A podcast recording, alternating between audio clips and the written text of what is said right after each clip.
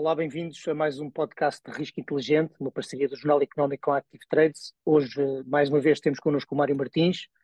E, Mário, eu gostava de, eh, neste episódio, falar uma coisa, um bocadinho sobre segurança né, e, e, segurança neste género de atividade.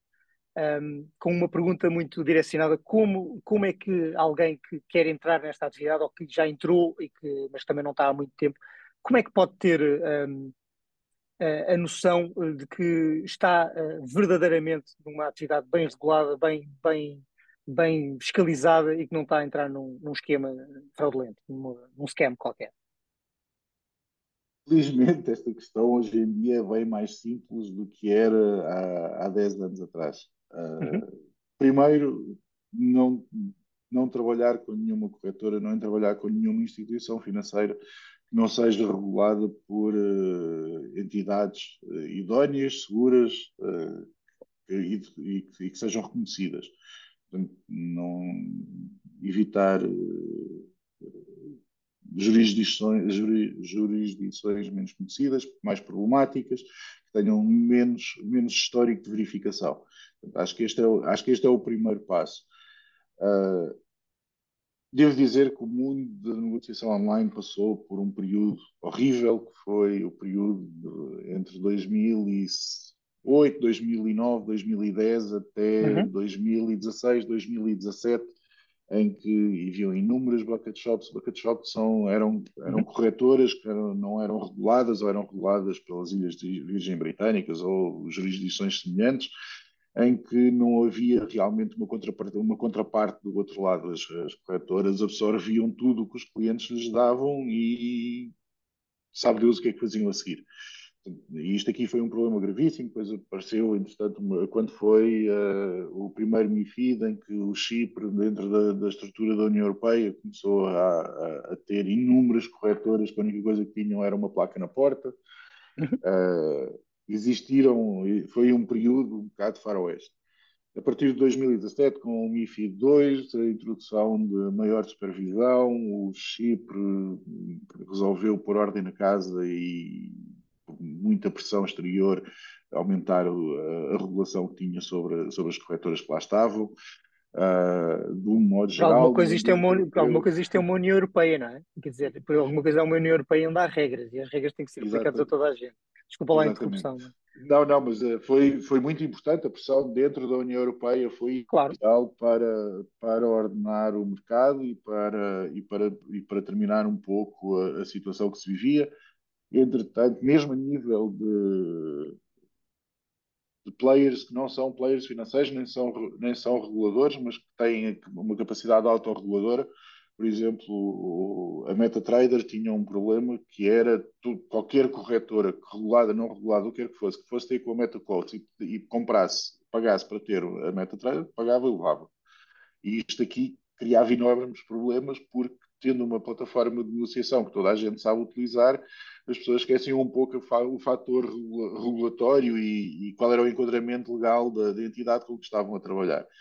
O ano passado, por exemplo, a, Apple retirou a, a, os produtos da MetaTrader da, da, Apple Store e disse que enquanto eles não fizessem um due diligence uh, adequado sobre as corretoras a quem eles vendiam os produtos, eles não voltavam para a App Store. Isto resolveu 90% dos problemas, porque ou forçou a, MetaQuotes a fazer due diligence que deviam ter feito no início todas as corretoras e retirar todas as que não tivessem as regulações devidas do mercado. Portanto, a Apple foi o maior regulador, foi o maior, o maior supervisor foi. financeiro que existiu no, no, no, mundo naquele momento, mas pronto. Foi exatamente okay. isso, eles conseguiram que mais ninguém tinha conseguido claro. via tirar uma app do, do, do ecossistema deles é, e resolver Exato, retira-lhes retira do acesso, retira-lhes de circulação, retira-lhes de, retira de visibilidade e de um momento para o outro o problema extingue-se porque, porque o, a, a entidade, o cliente, digamos assim, é obrigado a fazer qualquer coisa que a Apple considera mais transparente e mais, e mais uh, justo e mais, e mais honesto, digamos assim. Desculpa lá mais uma vez a interrupção. Não, não, foi sempre bem-vindo, mas, mas eu acho que sobretudo é isso, acho que acho que o mundo que vivemos hoje, felizmente para o consumidor, é muito mais seguro do que era uh, há, há 10 anos atrás. Portanto, hoje em dia hoje, o, o, consumidor tem uma certa segurança de que a entidade que está do outro lado uh, é, é, idónea e sabe o que é que está a fazer. Mas uh, o aviso principal é, por favor, verifique, enquanto investidor, se vai começar, verifique qual é que é a jurisdição, qual é que é a força, há quanto tempo é que a empresa está no mercado e quais okay. é que são os reguladores a que está sujeita. Por exemplo, no nosso caso, nós temos a CBM em Portugal, temos a FCA em Inglaterra, temos a, a, o regulador de Luxemburgo, agora não me lembro do nome dos senhores. temos aqui no ninguém Brasil, se lembra de nada, no, do, ninguém se lembra do Luxemburgo, quase nada, mas pronto. Temos, temos, temos, somos regulados eh, em, em, diversas partes do mundo, temos muitas subsidiárias em várias partes do, do, mundo para atender necessidades diferentes de clientes diferentes. Uh, e não somos só nós, existem muito mais corretoras que, que, têm uma presença completamente idónea no mercado, que são bem regulados, que têm reguladores fortes. O principal conselho que eu, que eu daria a alguém que está a começar ou quer começar é vejam a regulação do, da, da pessoa com quem vão trabalhar, vejam qual é que uhum. é a capacidade financeira dessa empresa. As, as empresas corretoras, as corretoras são normalmente capitais públicos, portanto as contas são públicas. Verifiquem, certo. façam o trabalho de casa, não é só uma questão de eh, onde é que eu vou pôr o dinheiro, mas também saber qual é que é a, a possibilidade dessa empresa estar a, a cotar-me os preços corretos, estar a fazer a precificação correta dos preços de mercado, porque apesar de haver muita informação, ainda é difícil ter acesso ao, ao preço de, de alguns underliers, uh, de alguns ativos subjacentes. Uh, okay. não, há muitos que são negociados em bolsa, que é fácil, vai, olha, é só olhar para o preço da bolsa e ver se o, se o ativo as, subjacente as cotações, está, sim, exatamente. tem o mesmo preço do, do, do, do, ativo que está a ser negociado, o derivado do, do subjacente. Portanto, existe, existe vários, vários tipos de apoio ao cliente em que ele pode apoiar-se para ver se a entidade com que ele está a trabalhar é uma entidade idónea e que, que ele pode confiar. Ok. E há mais alguma red flag, mais alguma bandeira que se levante, sem ser a jurisdição, o track record da empresa, o número de anos em que está a operar, a forma se se coloca bem o preço ou não? Há mais alguma, mais alguma bandeira vermelha uh, que, para a qual as pessoas tenham de ter atenção no que diz respeito à segurança nos seus próprios investimentos? Como forma de mitigar o seu próprio risco, que é um risco que não tem a ver com a atividade em si, mas com a mas com, a, com o uso desonesto de, com, com a, o uso desonesto de, de, deste, deste, deste género de, de, de corretoras, uh, bucket stores, como tu dizias há bocadinho.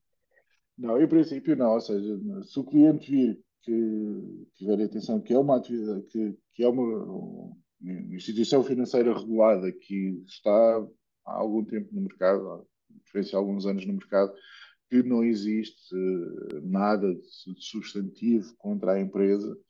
Uh, acho que isto é o mais importante. Portanto, eu estava a pensar, por exemplo, segurança... eu estava a, pensar, estava a pensar, por exemplo, uma, uma, empresa que põe à frente, põe à frente do, do, do possível, do potencial investidor. Isto é o que nós fazemos, atenção, que a nossa atividade envolve 80% de risco. Dizer, alguém que põe claramente em cima da mesa as, as, as, os problemas relacionados com os maus investimentos, ou, ou, por oposição a uma, a uma corretora que, por simplesmente, não eh, dá lucro garantido. Por exemplo, esse género de, esse género de coisa. a, a, que dá lucro garantido já, já, já falhou na primeira barreira, que é a barreira regulatória. Exatamente. Uh, portanto, é, é assim. Uh, qualquer, qualquer corretora quer, uma corretora séria quer que os clientes tenham um, saibam no que é que estão uh, a começar a sua atividade, o que é que estão, quais é que são uhum. os maiores riscos que enfrentam, saber, nós, por exemplo, colocamos abertamente em todos os nossos, nossos sites, em toda a nossa comunicação, qual é que é a percentagem de, de perdas e de ganhos dos nossos clientes Exato. a cada trimestre, de forma continuada. Portanto, não, nós queremos absoluta, que os clientes tenham absoluta clareza e transparência de que isto é, um, é, um, é uma atividade de elevado risco. nós não estamos a falar de, de uma atividade que tem pouco risco. Eh, é uma atividade de elevado risco. Nós queremos que os nossos clientes tenham consciência que isto tem risco. Não é fácil. Nada na vida é fácil. Não, não é uma coisa que vai ser eh, fazer de alguém milionário nos próximos cinco minutos. Nada faz ninguém milionário nos próximos cinco minutos e nós não somos diferentes. Pelo não menos existe... legalmente. Pelo menos legalmente. Assim, se, for via, se, for, se for via venda de armas e drogas, são assim, as duas atividades com maior capacidade de retorno financeiro, uh, provavelmente sim, mas mesmo, mesmo nessas não será em 5 minutos e requer conhecimento e saber o que é que se está a fazer. Portanto, não, não, não existe nenhuma atividade em que o retorno seja fácil e, e todas okay. envolvem risco. Não, em algumas o risco é um risco de, de fim de liberdade, noutras é um risco de fim de liberdade financeira. Uh, portanto, existe sempre um risco subjacente a qualquer atividade e, e, não existe uma riqueza fácil, não existe uma forma fácil de fazer dinheiro, não existe uma eu não vou viver a, a, na praia com um laptop e ficar milionário. Quem disser que vai, faz isso está a mentir, porque eu preciso ter enorme acesso à informação. Eu tenho Exato cinco monitores risco, à minha frente. Não o risco vai estar sempre lá. Monitores, eu, sim, sim. Eu não consigo pegar em cinco monitores e ir para a praia. Portanto, não, e, não é. Há um risco. Não existe a satisfação de alcançar as minhas metas e de alcançar os meus objetivos, porque se era tão fácil, não, não, não, alcancei claro. nada. Pronto, é, no fundo a questão é, risco existe sempre, o que existe é formas mais inteligentes de gerir esse risco, de mitigar esse risco, de controlar esse risco e de, e de eventualmente para tomar decisões cada vez mais acertadas naquilo que é a atividade.